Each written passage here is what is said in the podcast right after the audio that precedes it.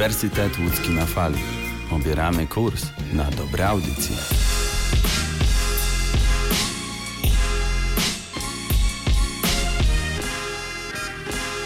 Witam wszystkich w audycji Melomania.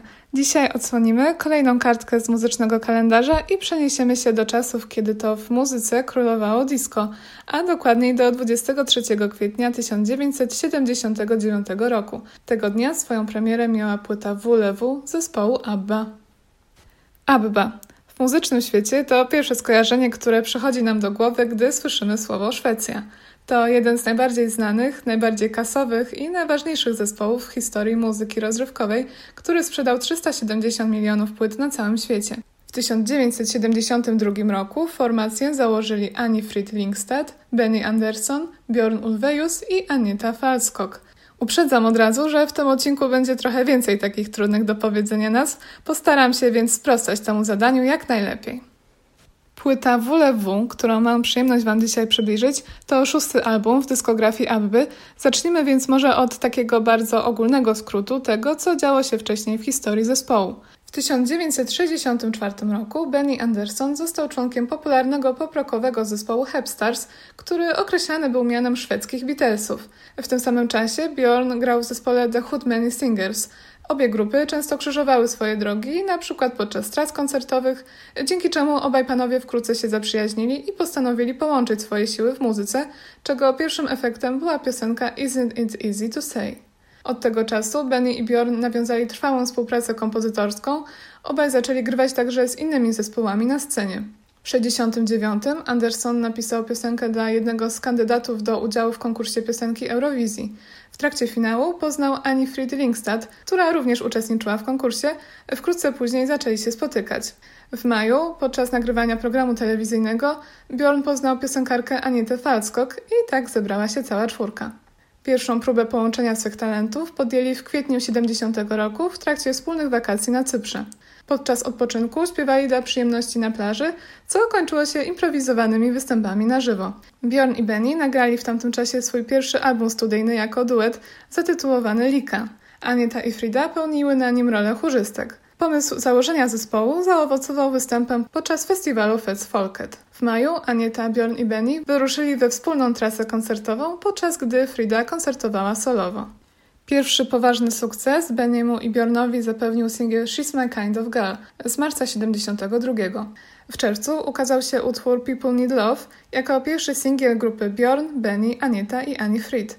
Piosenka dotarła do 17 miejsca szwedzkiej listy przebojów e, i stała się też pierwszym nagraniem, które weszło na amerykańską listę Billboard. People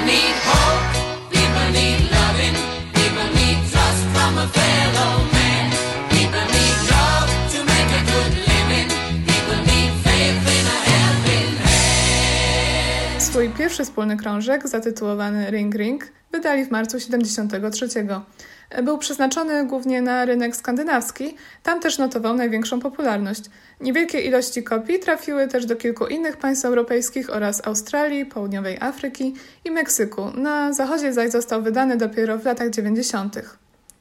Ring Ring został dobrze przyjęty, co sprawiło, że członkom zespołu zamarzyła się kariera międzynarodowa.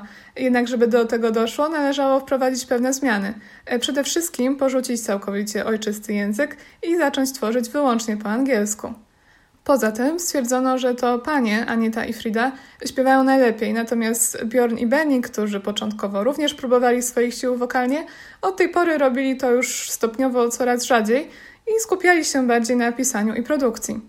Co więcej, należało też zmienić nazwę na krótszą, łatwiejszą zarówno do wymówienia, jak i zapamiętania. Zorganizowano więc konkurs za pośrednictwem szwedzkiej prasy, z którego wyłoniono propozycję ABBA. Jest to akronim utworzony z pierwszych liter imion całej czwórki. Podobno taką samą nazwę nosiła pewna szwedzka firma zajmująca się produkcją konserw rybnych. Jej przedstawiciele zgodzili się na użycie nazwy przez zespół muzyczny pod warunkiem, że, cytuję, ich twórczość nie przyniesie przedsiębiorstwu wstydu. E, śmiem twierdzić, że obietnica została dotrzymana. Następnie artysta Rune Soderquist, który odpowiadał później za projekty większości okładek płyt Abby, zaprojektował słynne logo złożone z literek, w którym lewe B jest odwrócone. Każdy na pewno dobrze kojarzy, o czym mówię. Pomysłodawcą większości tych zmian był Stig Anderson, mimo zbieżności nazwisk niespokrewniony z Benim, wieloletni menedżer Abby, związany z jej członkami jeszcze od czasów, gdy Bjorn grał w zespole The Hootmany Singers, wcześniej menedżer innych szwedzkich artystów oraz współzałożyciel wytwórni Polar Music, do której należała Abba. Stig Anderson był też niezłym tekściarzem. Przypisuje mu się współautorstwo tekstu m.in. tytułowej piosenki Ring Ring, a także wielu późniejszych przebojów, takich jak Waterloo, Mamma Mia, Dancing Queen czy Knowing Me, Knowing You. Ponadto menedżer postawił sobie za cel wysłanie swoich podopiecznych na konkurs piosenki Eurowizji. Alba startowała w krajowych eliminacjach od 72 roku i do trzech razy sztuka. W 74 zespół zwyciężył z utworem Waterloo podczas Melody Festivalen, wyłaniającego szwedzkiego reprezentanta na Eurowizję. W finale konkursu, odbywającego się tym razem w Brighton w Wielkiej Brytanii, Abba zajęła pierwsze miejsce jako pierwszy w historii artysta ze Szwecji. Dzięki wygranej zespół rozpoczął trasę koncertową po Europie i gościnne występy w wielu popularnych programach telewizyjnych. Singiel Waterloo przyniósł im międzynarodową rozpoznawalność, trafił na czołowe miejsca na listach przebojów w wielu krajach, dotarł także do szóstego miejsca notowania Billboard w Stanach Zjednoczonych, dzięki czemu ABBA miała możliwość wydania swojego pierwszego międzynarodowego albumu oraz odbycia trasy koncertowej poza granicami Europy.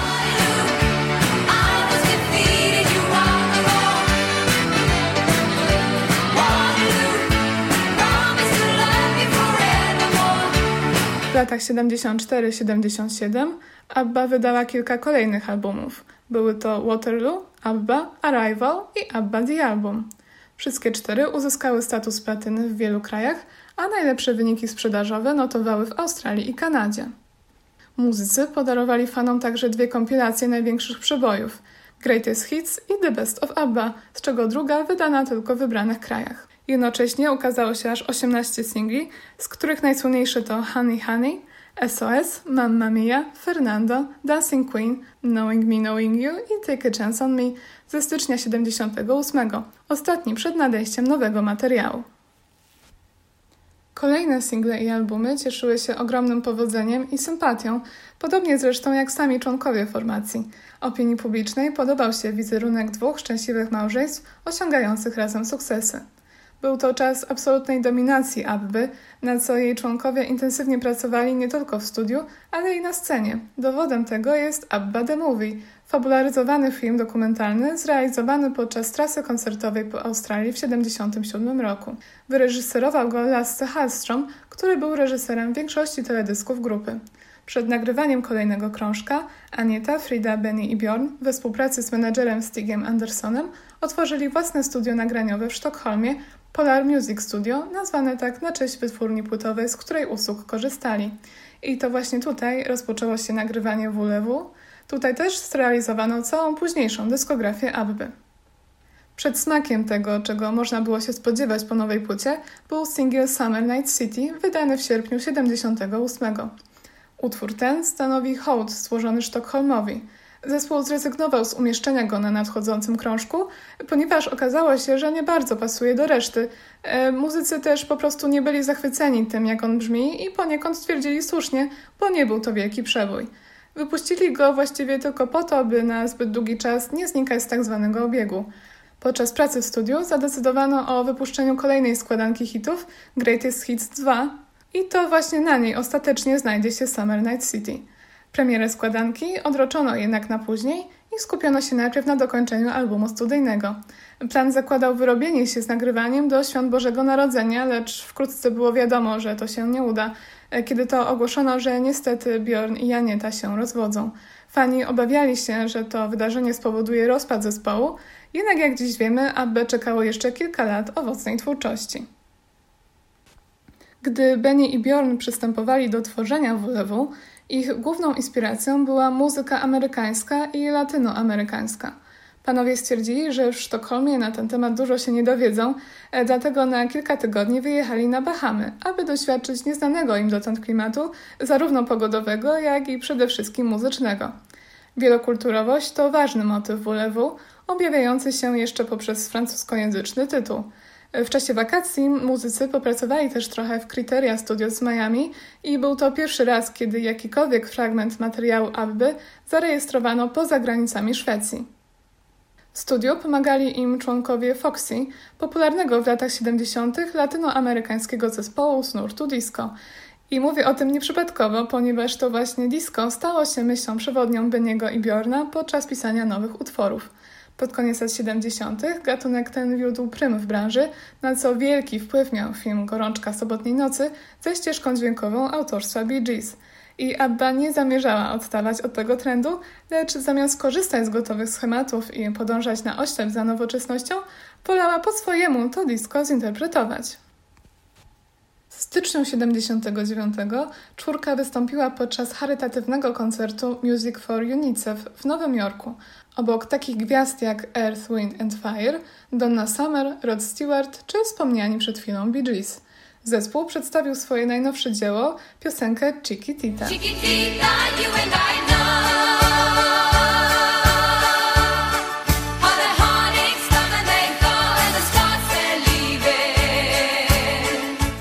Odstawała ona od tego, co zaprezentowali inni artyści. E, pojawiły się nawet głosy, że brzmi tandetnie, staroświecko.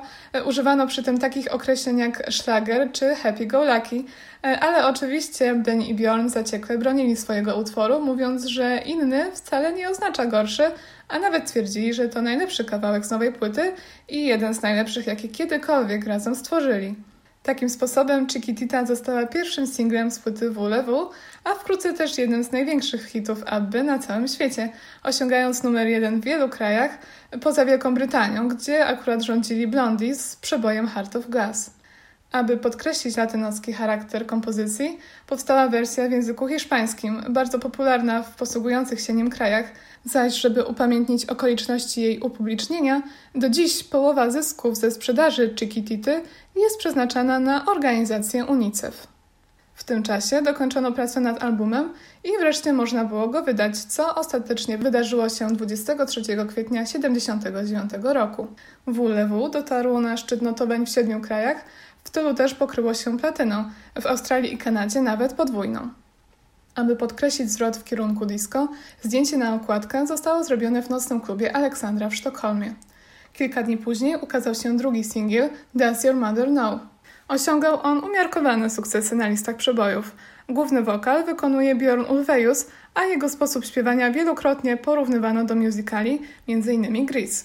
Kontrastuje on z podkładem w stylu rockabilly. W lipcu przyszła kolejna tytułowy singiel WLW.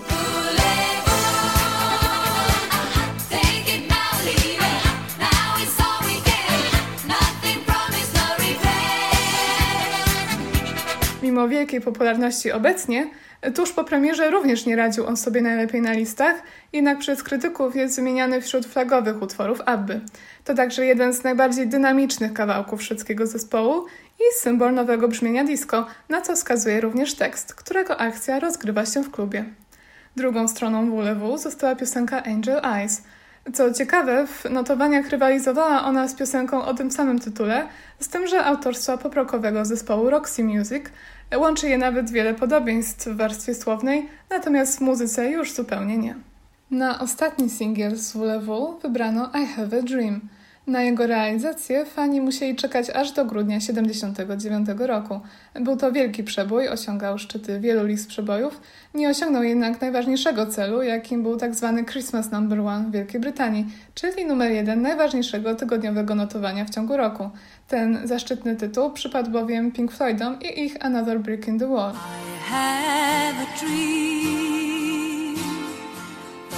Song to sing. Me cope with anything.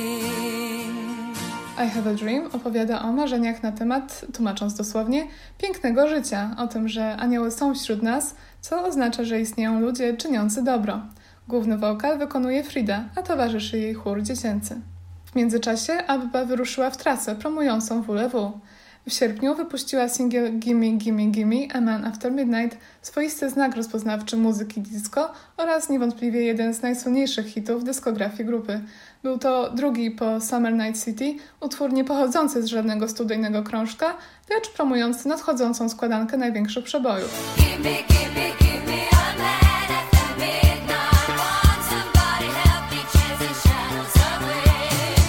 Premiera kompilacji Greatest Hits 2 odbyła się 29 października 1979 roku.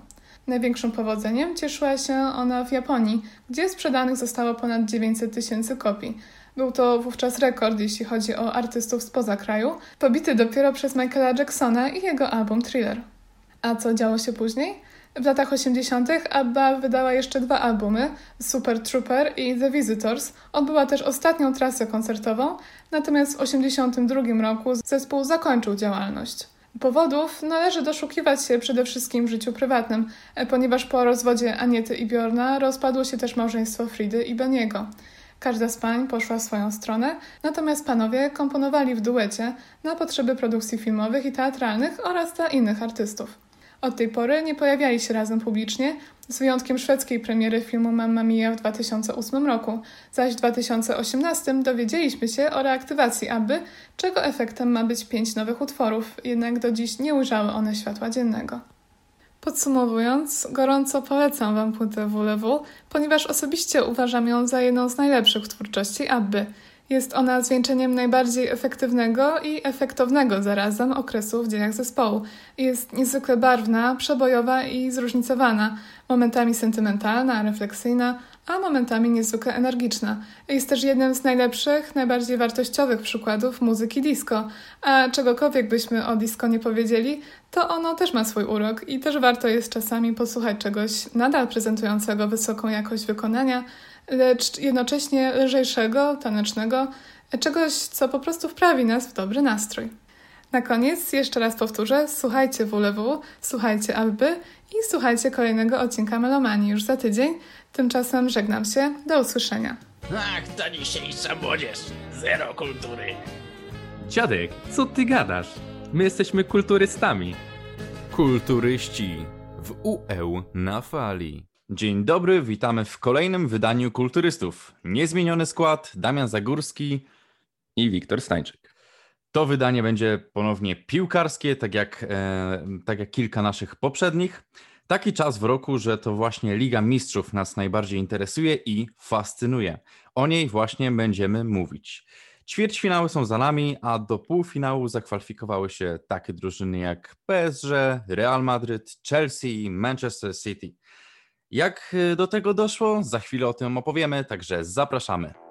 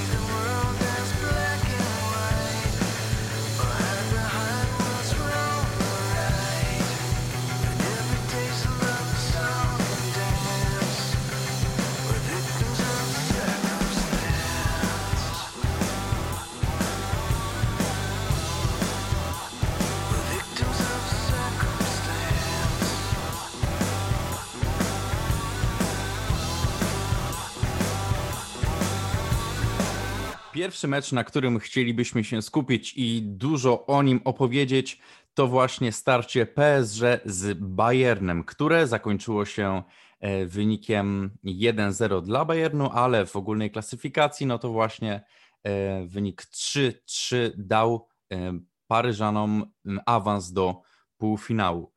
No i co o tym meczu można powiedzieć, panie redaktorze? Jakie są twoje myśli, jakie są twoje refleksje po obejrzeniu tego meczu? Powiem ci tak. E, oglądając ten mecz i nawet już chwileczkę po skończonej transmisji, byłem rozbity, no bo wiadomo, kibicowałem Bayernowi, bo chciałbym, żeby powielili wynik z poprzedniego sezonu, żeby Robert Lewandowski mógł odnosić kolejne sukcesy, ale miałem też taką refleksję mm, na temat ogólnej idei Ligi Mistrzów, jak ona powinna wyglądać. A powinna wyglądać właśnie tak jak ten mecz ciągła, zacięta walka do ostatnich sekund i o każdy milimetr e, tak naprawdę boiska o, i walka o piłkę. To było po prostu święto futbolu. I tak samo jak pierwszy mecz, gdzie Paryżanie wygrali 3 do 2 na wyjeździe, czym sobie zbudowali no, bardzo, bardzo mocną zaliczkę na rewanż. Tak tutaj w, w rewanżu w Paryżu kurczę, no naprawdę fajnie się oglądało ten mecz, tylko z bólem serca trzeba było przyjąć ten wynik, niby wygrany, ale jednak liczba bramek na wyjeździe no, zdecydowała, że to drużyna z Paryża właśnie awansowała. Ale pewnie też zwrócisz zaraz uwagę na sam przebieg tego meczu i zanurzymy się w statystyki, ponieważ statystyki przemawiały bardzo silnie za drużyną Bayernu Monachium. To prawda, to był wspaniały spektakl i powiem szczerze, że to był najlepszy mecz, jaki obejrzałem od bardzo, bardzo długiego czasu, bo tak zaciętego mm, pojedynku nie widziałem. Mimo tego, że zakończył się tylko wynikiem 1 mm, do 0, czyli padła jedna bramka i można pomyśleć, że w piłce nożnej to, co najbardziej fascynuje, to właśnie piękne bramki. No to tutaj było troszkę mm, inaczej. Tutaj raczej podziwialiśmy naprawdę takie mm, dążenie do, do wygranej za wszelką cenę.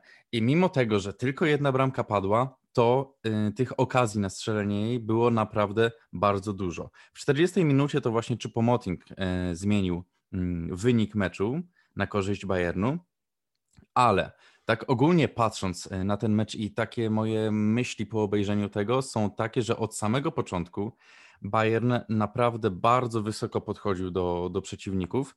No i praktycznie nie pozwalał na wyjście ze swojej połowy. Obrońcy byli bardzo zbliżeni do, do bliska, do, do środka boiska, no a naprawdę ta maszyna Bayernu napierała, no ale niestety mm, nie udało się strzelić więcej bramek i nie udało się awansować.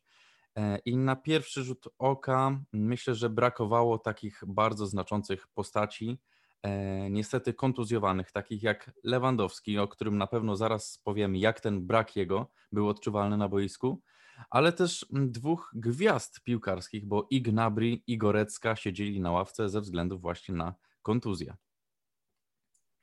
Powiem ci, i Gnabry, i Gorecka. Myślę, że bardziej Gnabriego tam brakowało, bo w obronie oni jeszcze sobie jakoś tam radzili, ale jeśli chodzi o wyprowadzenie ataku, jakiś, nie wiem, no, atak pozycyjny, oni to potrafili robić zawsze i nawet gra z kontry nie sprawiała im trudności, ale mimo tych sytuacji, które sobie stwarzali, a stwarzali ich niemało w tym meczu rewanżowym, e, spadło 14 strzałów Bayernu, i tak naprawdę, no co, no jeden był w 100% celny, no bo wpadł do siatki, pięć strzałów poleciało w światło bramki. I tutaj faktycznie można było odczuć brak Lewandowskiego, tego ostatniego muśnięcia tak naprawdę, bo Lewandowski jest zawodnikiem, który wykańcza akcje. On nie stwarza ich od samego początku, on dostaje no, piłkę po ziemi czy z góry, jakkolwiek. Oczywiście potrafi się też zastawić, czasami gdzieś kiwnąć, ale no tutaj brakowało faktycznie takiego oparcia w linii ofensywnej. Choupo-Moting strzelił tą bramkę, ale moim zdaniem to była taka bramka trochę na siłę i taka wypchnięta do, do bramki Paryżan. Oczywiście każdy punkt się liczy, każda bramka jest ważna i tutaj nie, oczywiście nie ujmuję e, oczywiście piłkarzom Bayernu, ale no faktycznie tutaj myślę, że jakby ten skład e, Bayernu troszeczkę się zmienił na ten mecz, to wynik mógłby być zupełnie, zupełnie inny. Zwłaszcza, że w tamtym sezonie, kiedy doszło do pojedynku między właśnie Paryżem a Monachium w finale Ligi Mistrzów, no to Bayern był y, górą i był taki sam wynik, można powiedzieć, bo 1-0, ale no byli, byli oczywiście w no, mocniejszym, mocniejszym składzie i wtedy no, Bayern nie miał sobie równych w tamtym sezonie. To prawda, Bayern wziął wszystko, co było do wzięcia, wszystkie puchary, wszystkie klasyfikacje, y, Ligę Mistrzów. No, to była bardzo silna drużyna i teraz też jest bardzo silną drużyną. Jednakże, no, nie można cały czas wygrywać i to właśnie Paryż awansował. No i nie umniejszając i nie pomijając jakby stylu gry mm, PSG, muszę przyznać, że mimo tego, że w moim odczuciu Bayern naprawdę dominował i no nie powiedziałbym, że było to jednostronne spotkanie, ale widać, że Bayern właśnie za wszelką cenę dążył do tego, żeby ten mecz wygrać, to e, Paryżanie, no naprawdę trzeba ich pochwalić za taką charyzmę, za mm, zwinność i za atletyczność, bo e, Neymar, Mbappe i Di Maria, co oni wyprawiali w poszczególnych momentach gry, E, no to była magia piłkarska. Czasem nawet potrafili się e, pobawić i powymieniać ze sobą jakieś dwa, trzy krótkie, szybkie podania, takie dość ekwilibrystyczne, które naprawdę podobają się widzom i fanom.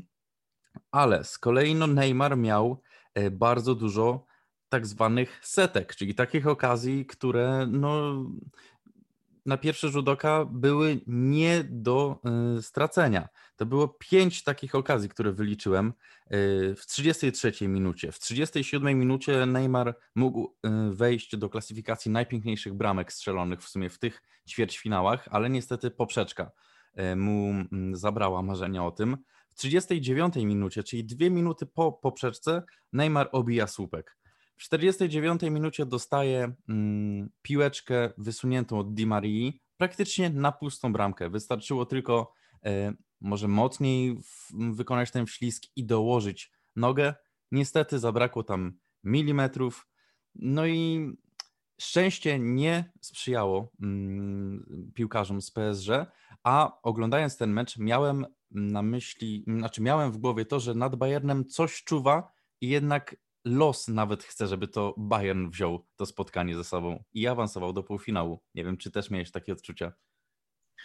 No było coś takiego faktycznie, no bo wychodziły im te akcje i mimo, tak jak wspomniałeś, doskonałej postawy Mbappé, czy, czy Neymara, czy Di Marii, którzy potrafili ze sobą tak współpracować, oni nawet na siebie nie musieli patrzeć, a i tak dogra, dogrywali piłkę fantastycznie, czy górą, czy po ziemi, czy czasami jakąś sztuczką techniczną, bo widziałem właśnie, to było gdzieś w drugiej połowie, chyba 60, 70 minuta, e, stali przy skraju e, prawego boku boiska. I nagle Di Maria podrzucił sobie piętką piłkę do Neymara i za chwilę, dosłownie kilka sekund później, on odpowiedział tym samym, no po prostu boskie, boskie zagrania, ale no zagrania same nie grają, grają punkty.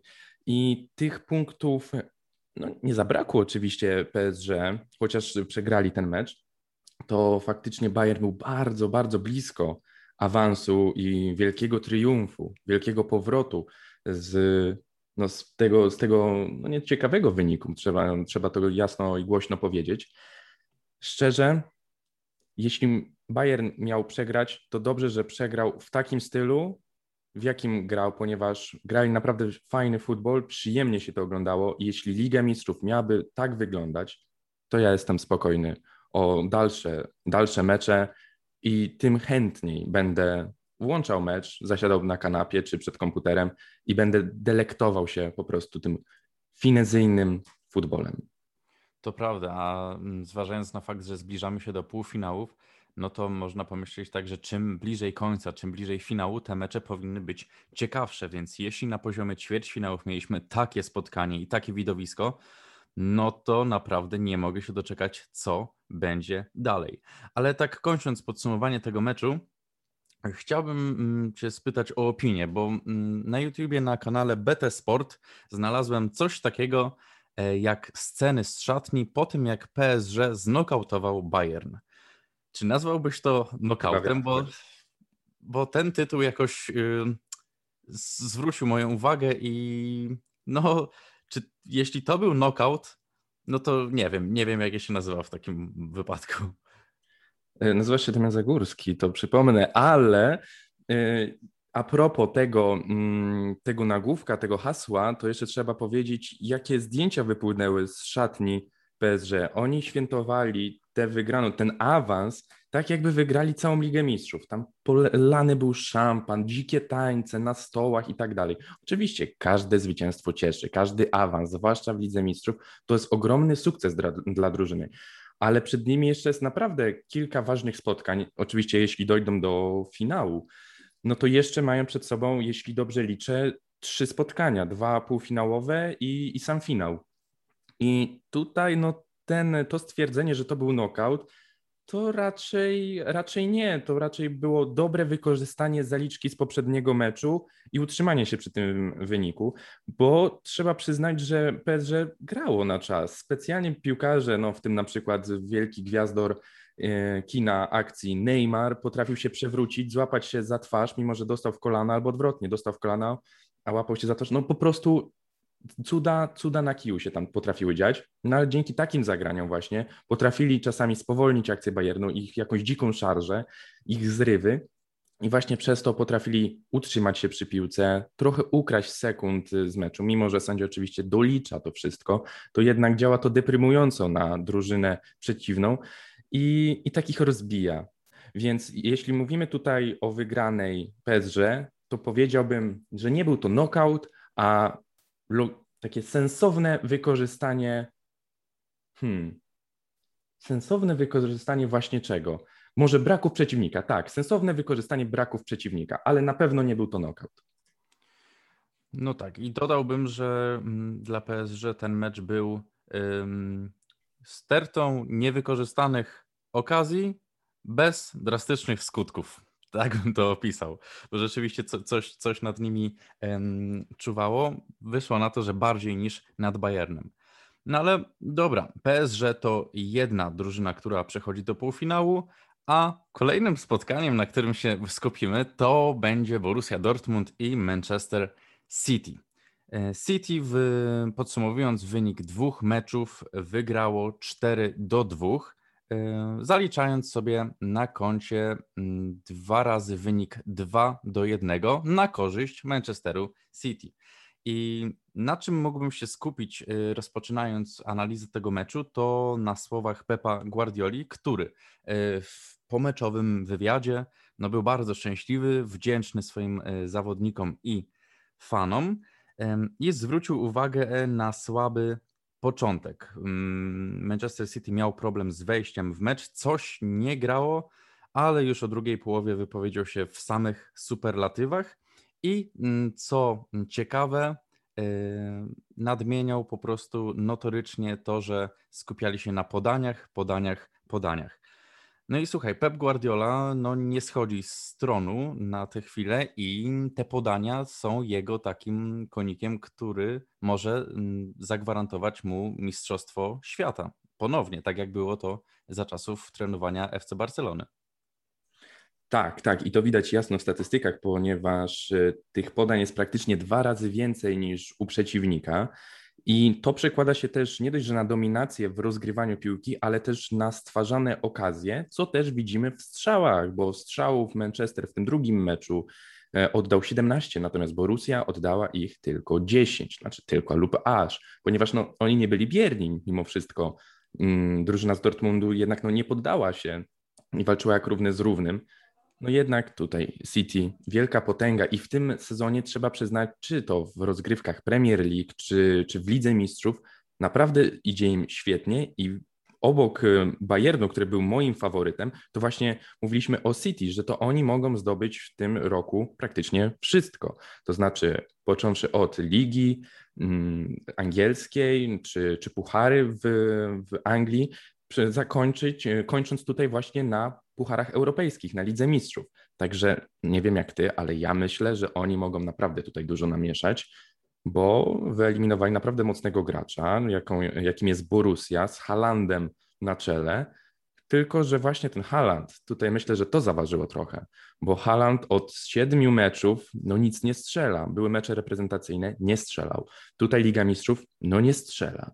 W jednym i w drugim meczu jakby go nie było. No to znaczy, no nie wpisał się po prostu na, na listę strzelców, mimo że miały okazję. No ale właśnie, może, może tu był pies pogrzebany, że ten Haaland nie potrafił gdzieś się odpalić, może nie potrafił nie wiem, zapanować nad emocjami, chociaż kurczę, no pokazywał tyle razy, że potrafi strzelać w ważnych meczach. No nie, nie wiem tak naprawdę, co było jego w głowie. Myślę, że ty też nie siedzisz w głowie Halanda, ale jedno jest pewne. Manchester City jest półfinale Ligi Mistrzów. Tak jest. I wracając do początku twojej e, wypowiedzi, E, odpadnięcie Bayernu właśnie niszczy nam nasze przewidywania, bo razem stwierdziliśmy, że to Bayern może w tym, znaczy Bayern w tym e, sezonie w Lidze Mistrzów no sięgnie po ten mm, puchar. No i to burzy naszą koncepcję i teraz podpisuję się pod twoimi słowami i to właśnie Manchester City jest moim zdaniem głównym takim zespołem, który ten puchar może. Y, wyjąć. Myślę, że te pary, które są rozlosowane, czyli mm, Manchester City, który zmierzy się z PSG, no znowu dla nas jest jakby taki mm, jednoznaczny i za wszelką cenę jakoś mam wrażenie, że chcemy, żeby ten PSG, to PSG odpadło. Nie mamy żadnej zrazy do tego zespołu, ale rzeczywiście no, byliśmy za Bayernem i teraz też myślimy, że to y, City jest lepiej przygotowane.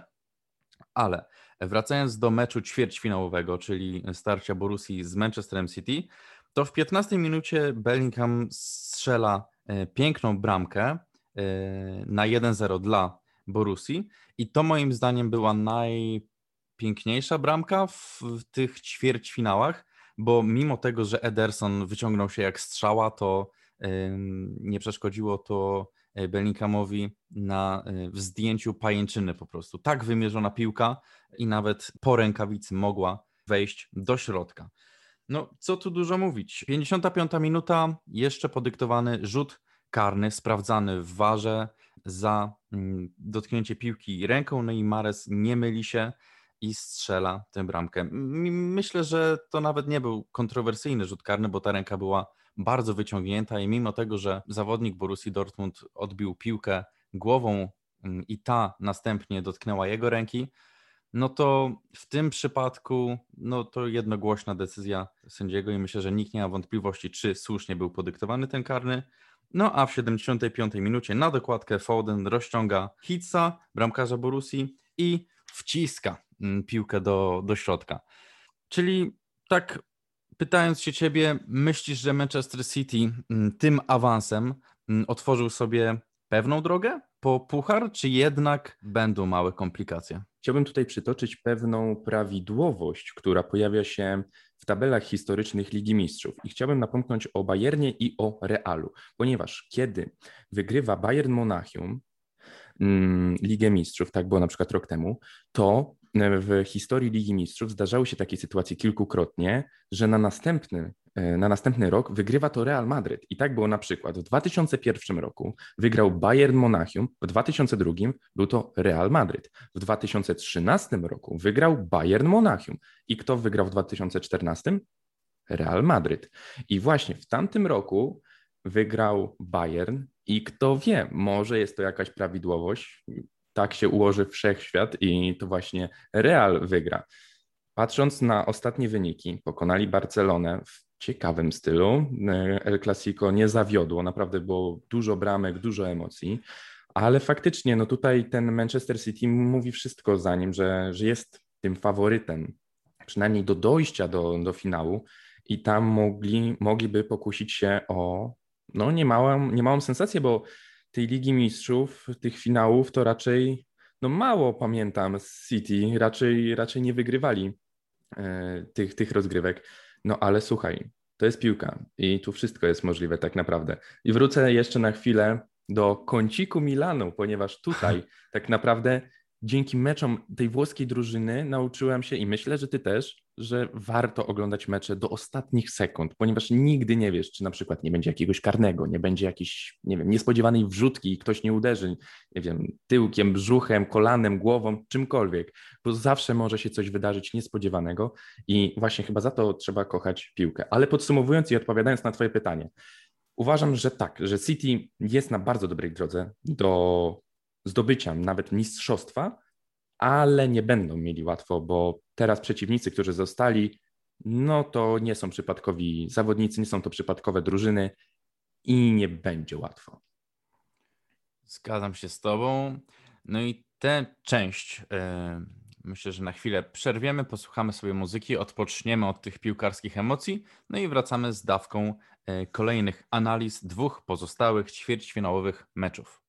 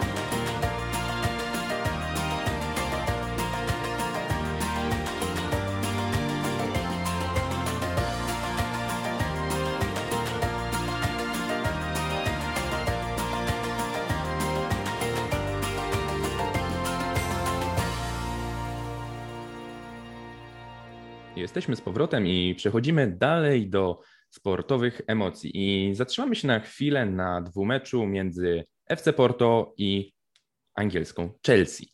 W pierwszym meczu mm, padł wynik 0-2.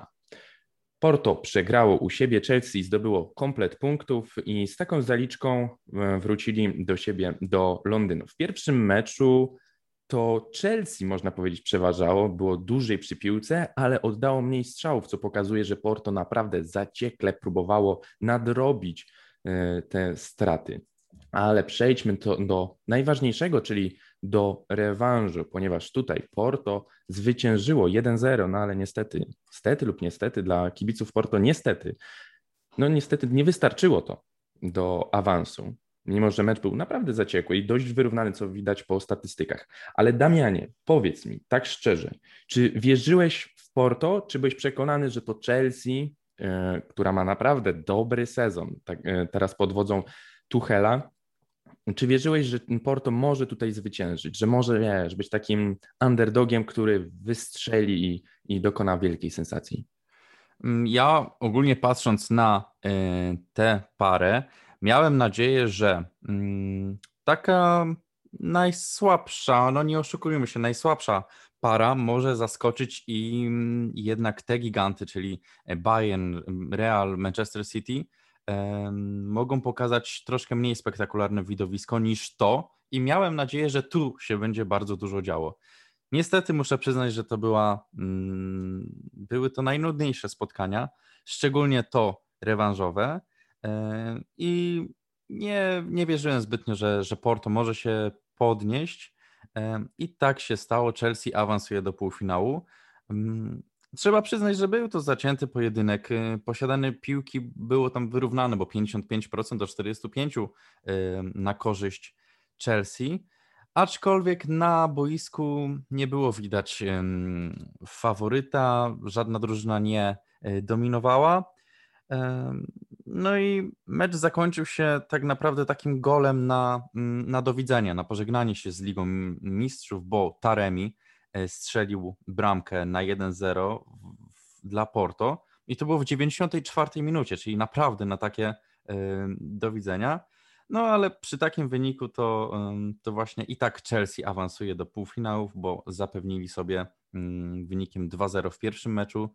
No taki można powiedzieć, że pewny awans, ale nie było tu takiej konkretnej dominacji. To ta, ta wygrana Chelsea i ten awans do półfinału też jest jakiś mało, taki mało konkretny. Jakoś tak z przymrużeniem oka patrzę na ten mecz i może Chelsea się obudzi z Realem Madryt w półfinale, ale ogólnie jak mam oceniać te dwa mecze ćwierćfinałowe, to nie było to ciekawe doświadczenie. I kończąc ten temat tego, tego, tego meczu, to ja miałem takie wrażenie i taką cichą nadzieję, że może Porto okaże się taką drużyną, jaką był Ajax dwa sezony temu, kiedy to naprawdę potrafili grać wspaniały futbol. Nikt tak naprawdę nie przewidywał tak wysokiego rezultatu, to znaczy, że zajdą tak daleko i będą mogli na cię pokusić o awans do finału. I myślałem, że Porto tutaj, eliminując e, na przykład takie drużyny jak Juventus, stworzą sobie taką hmm, barierę ochronną i nie będą się nie wiem, bali i będą wchodzili z, lepszą, z lepszym nastawieniem, z lepszą i chłodniejszą głową w spotkanie z Chelsea. Okej, okay, pierwszy mecz nie poszedł po ich myśli, zwłaszcza, że grali u siebie i to tam powinni pokazać to, co najlepsze, a nie nadrabiać straty na wyjeździe. No ale cóż, piłka jest okrutna i ktoś zawsze musi przegrać, zwłaszcza w pucharach. I niestety tutaj ja powtarzam to niestety, ale no Porto odpada i myślę, że możemy zamknąć ten temat i przejść do ostatniego meczu, w zasadzie dwumeczu, pomiędzy Realem Madryt i Liverpoolem. I zatrzymajmy się na chwilę może w pierwszym spotkaniu, które, które odbyło się 6 kwietnia, ponieważ tam Real Madryt, można powiedzieć, zdominował angielską drużynę, wygrywając 3 do 1 i strzelał dwa razy Vinicius, który był fenomenalny tak naprawdę w tym meczu i to on wygrał praktycznie im ten mecz i strzelał również Marco Asensio, a dla Liverpoolu strzelił Mohamed Salah. No i Damianie, powiedz mi, jak widziałeś, jak typowałeś ten mecz? To znaczy, i zatrzymajmy się jeszcze na chwilkę na tym pierwszym spotkaniu, nie wiedząc jeszcze, jak to będzie przebiegało, nie jeszcze było przed El Clasico. I czy stawiałeś na to, że Real Madryt może wysoko wygrać? No bo trzy bramki mimo wszystko strzelić Liverpoolowi to, to jest wyczyn, chociaż no, w tym sezonie to faktycznie no, ten Liverpool to trochę nie domaga e, przez kontuzję i przez jakąś taką, nie wiem, no może mentalność, którą stracili z poprzedniego sezonu. Czy ty stawiałeś na to, że Real tak pewnie wejdzie w to spotkanie i no, zbuduje sobie taką zaliczkę na ten mecz, na ten dwumecz? To, no, to było dla mnie ogromnym zaskoczeniem. Y, pierwszy mecz, y, który zakończył się właśnie wynikiem 3-1 dla Realu, y, był czymś takim, mm, czego się nie spodziewałem, bo Real Madryt wcale nie był takim pewniakiem zważając też na fakt, jakiego miał przeciwnika Liverpool, czyli taką drużynę, która naprawdę wysoko e, stoi w tabeli Premier League i bardzo dobrze sobie radzi e, w tym sezonie. No i jest takim mm, jakby kandydatem na to, żeby wygrać ligę, chociaż to nie o lidze mówimy, a o tym zestawieniu ćwierćfinałowym naprawdę pewna wygrana Realu Madryt i mm, bardzo dobra dyspozycja wszystkich mm, piłkarzy. No i przyćmili tym samym Liverpool. Takie moje mm, jakby stawiania na, na drugi mecz no były e, mimo wszystko e, chciałem zobaczyć e, Liverpool dominującym. Miałem nadzieję, że jakiś to będzie rewanż, który potoczy się w drugą stronę. No drugi mecz zakończył się wynikiem bezbramkowym 0-0 ale o przebiegu meczu też zaraz sobie powiemy. No, ale tak odpowiadając na Twoje pytanie, nie, nie spodziewałem się wyniku z pierwszego meczu i w drugim meczu liczyłem właśnie na Liverpool. No i mówiąc o samym przebiegu meczu, już przejdźmy może do, do rewanżu, bo to on zadecydował tak naprawdę, kto awansuje, a kto odpadnie. I wspomniałeś o wyniku 0 do 0. Ja wiedziałem, że Real nie będzie jakoś forsował tego wyniku, nie będzie próbował za wszelką cenę lecieć na bramkę angielskiej drużyny, ponieważ mieli naprawdę fajną zaliczkę. Mieli dwie bramki więcej. Oczywiście u siebie to się inaczej liczy, ale tak czy siak, ten wynik dawał im awans i myślałem sobie, że Liverpool jednak lepiej wejdzie w to spotkanie. Oczywiście te pierwsze 10-15 minut mieli naprawdę solidne. Zrywali się, próbowali, strzelali celniej lub mniej, ale jednak widać było to zaangażowanie. I gdzieś w drugiej mm, części pierwszej połowy zaczęło to powoli siadać. Zeszli na przerwę i później tak, tak naprawdę, przynajmniej według mnie, schemat się powielił, bo pierwsza część drugiej połowy znowu dominację Liverpoolu, to znaczy próby strzału, jakichś niebezpiecznych akcji, zagrań i później znowu to powoli, powoli wygasało. Tam gdzie niegdzie zdarzały się oczywiście jakieś wrzutki, rzuty rożne, wolne i tak dalej, ale jednak Real być może, no nie wiem, byli podbudowani wygraną w El Clasico i tutaj weszli no, na takim luziku, chillaucie w to spotkanie i gładko, gładko sobie poradzili. Nie musieli nic forsować. Wiadomo, no, dla widza, tak jak dla nas, no, ten mecz mógł nie być jakoś super ciekawy.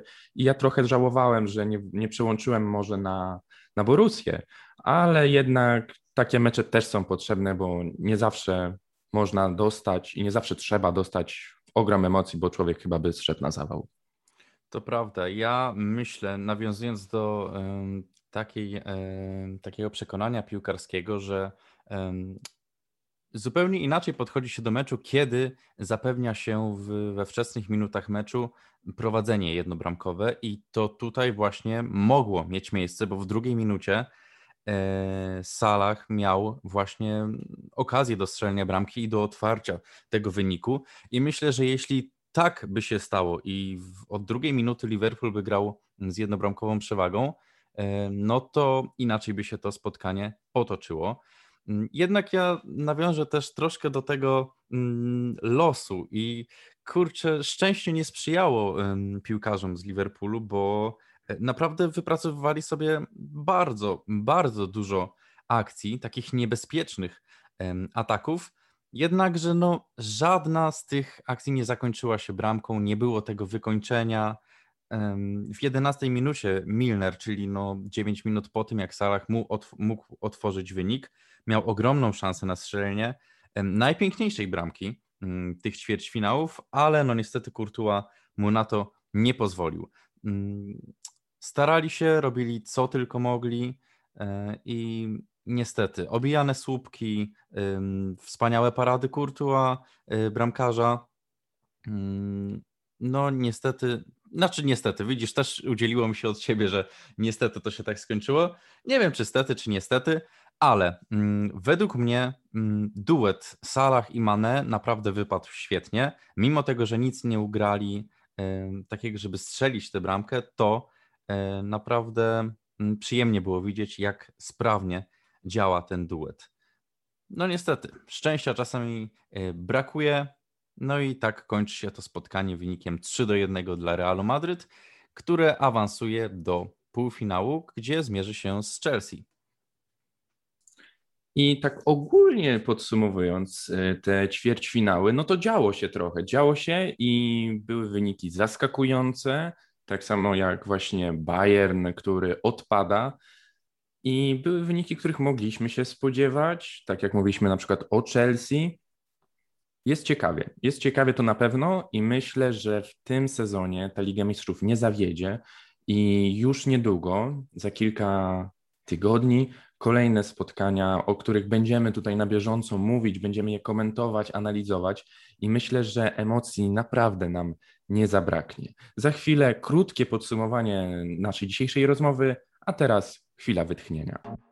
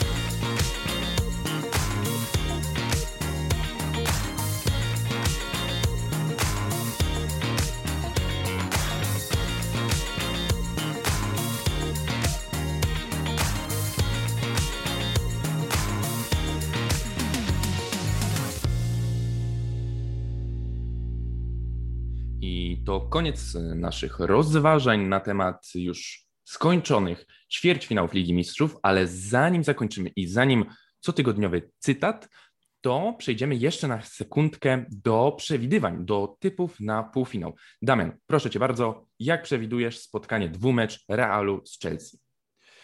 Mm, skupię się na pierwszym meczu, e, tym półfinałowym i typuję, mm, że skończy się wynikiem 2-0 dla Realu Madryt.